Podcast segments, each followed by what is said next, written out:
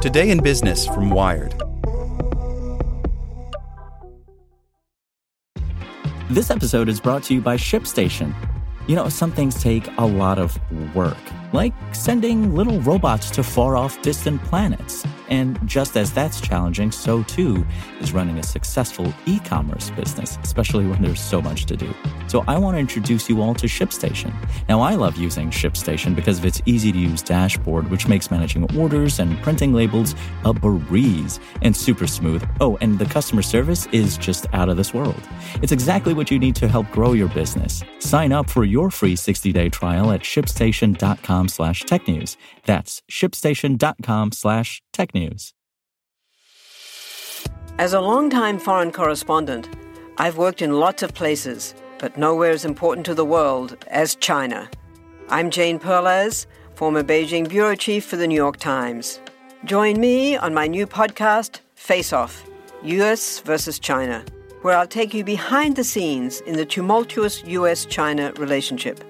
Find Face Off wherever you get your podcasts. Here's today's spoken edition of Wired.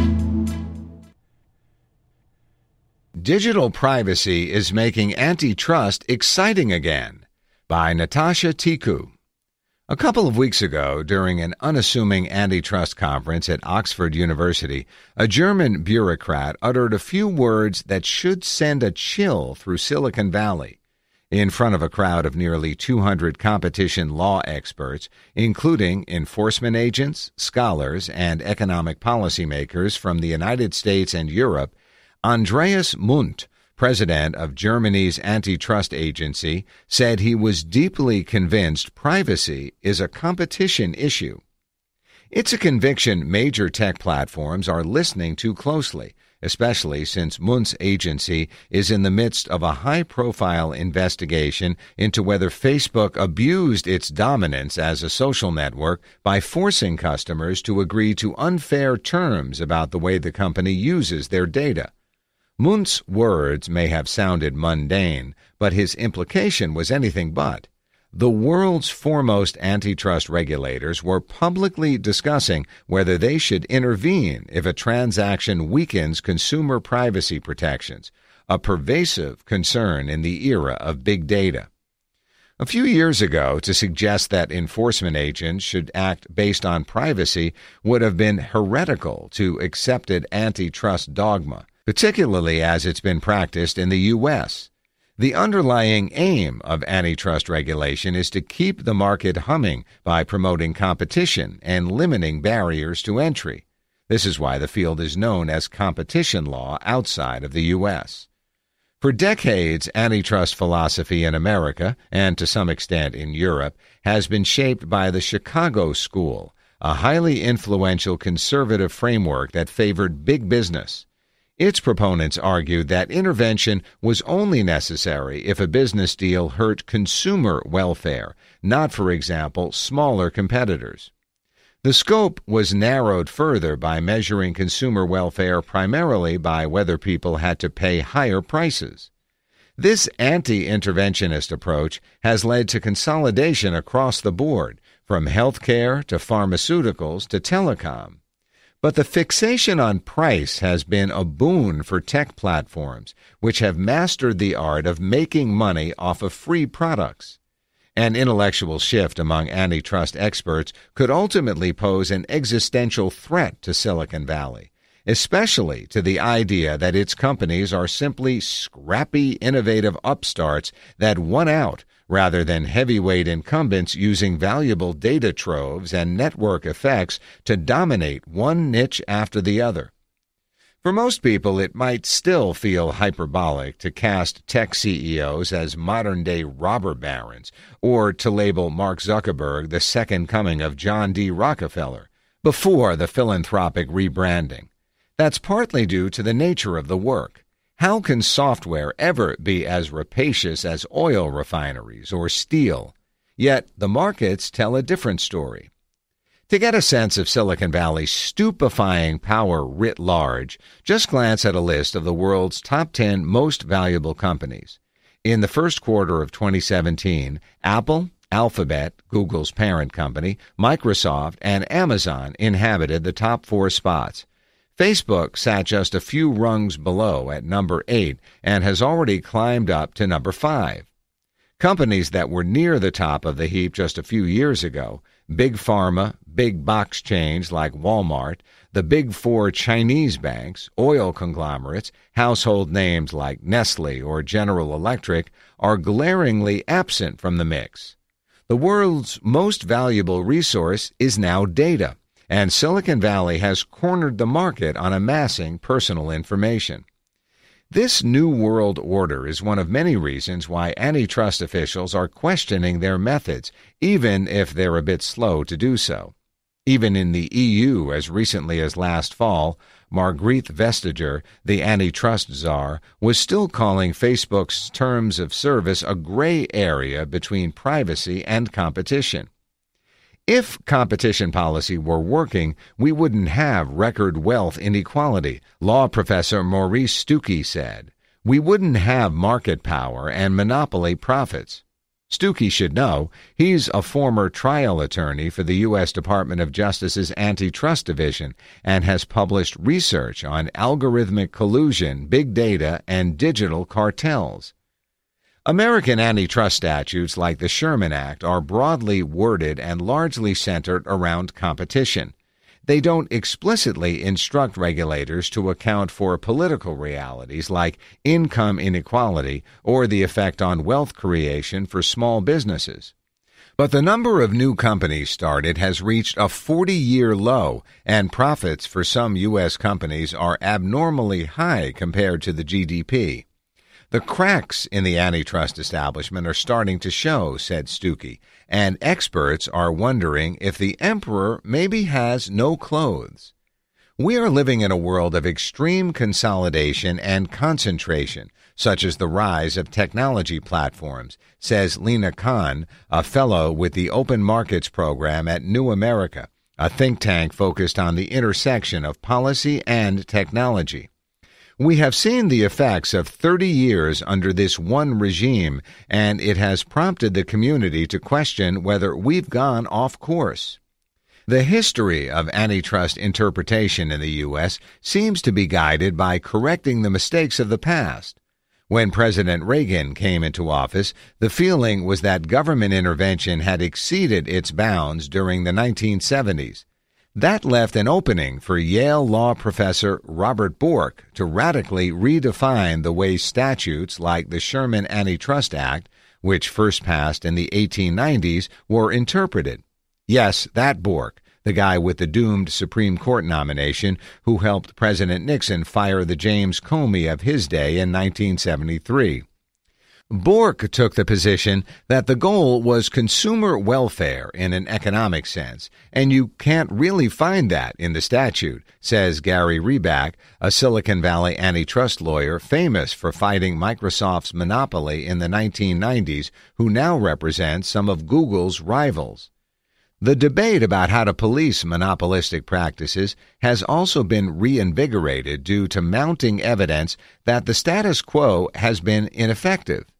Even if all you care about is prices or consumer welfare narrowly defined, Khan says, counterarguments are piling up in studies and white papers, like a recent study which reviewed dozens of mergers permitted by regulators, showing and finding that prices rose after a merger. Relying on consumer prices to judge the openness of a market can also be misleading when regulating tech companies. When more and more services are quote unquote free, you can see how that really renders antitrust feeble, says Khan. After the rapid expansion in social networking and online search, it's clear that financial power lies in data, not just price. The Europeans hit on this, says Stucke. Data is the new lingua franca. That is the currency, and tech platforms can translate that data into dollars. This is evident in the European Union's intensified scrutiny of how Silicon Valley tech platforms operate. Germany's antitrust agency is investigating Facebook. The EU conducted an antitrust probe into Amazon's ebooks business deals. The company agreed to change its contract with publishers in May.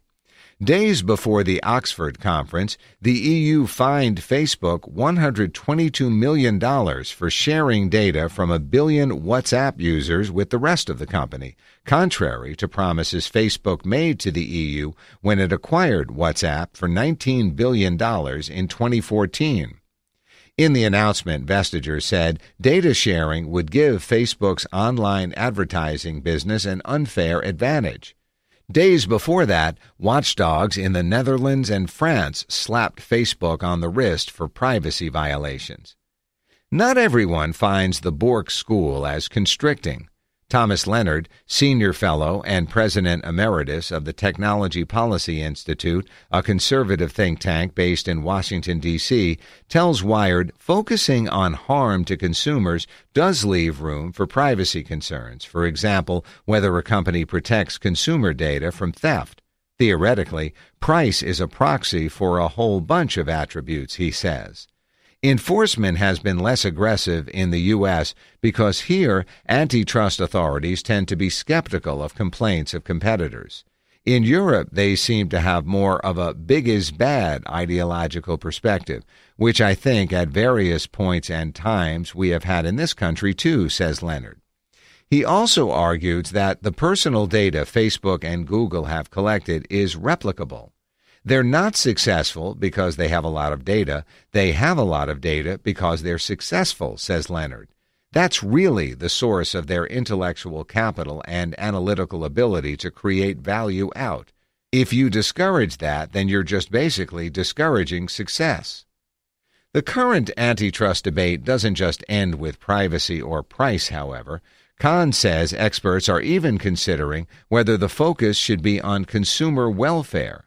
Dominant tech platforms also affect us as workers, entrepreneurs, and just as citizens, she explains. In other words, perhaps those disruptive side effects from Silicon Valley's rise, job loss, misinformation campaigns, inability for young companies to compete, aren't just inevitable casualties, but are changes that could be regulated.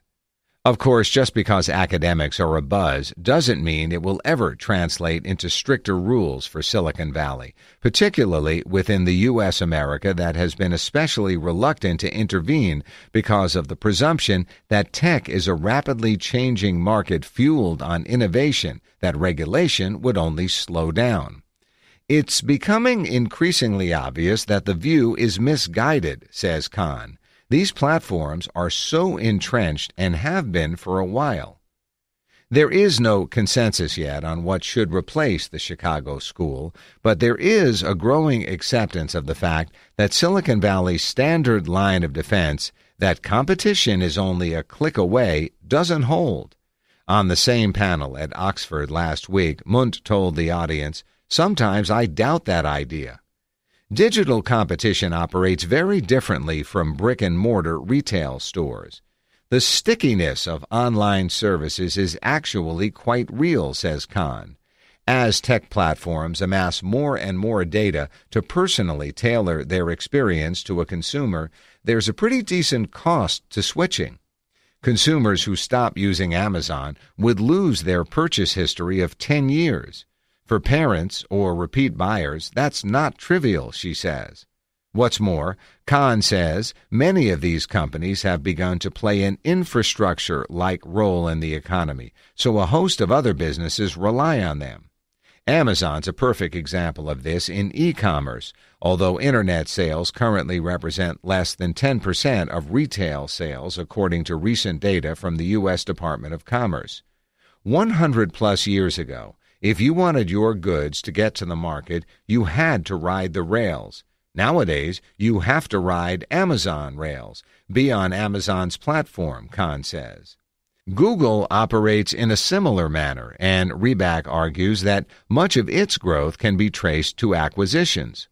Google's rise in many ways was attributable to its business sense, but also the failure to enforce antitrust against Google, says Reback, the antitrust lawyer. They acquired Android. They didn't build it. They acquired much of their advertising technology. This not only enabled them to squelch competition, it has enabled them to control markets such that they get very complete profiles on you, me, everybody, Reback adds.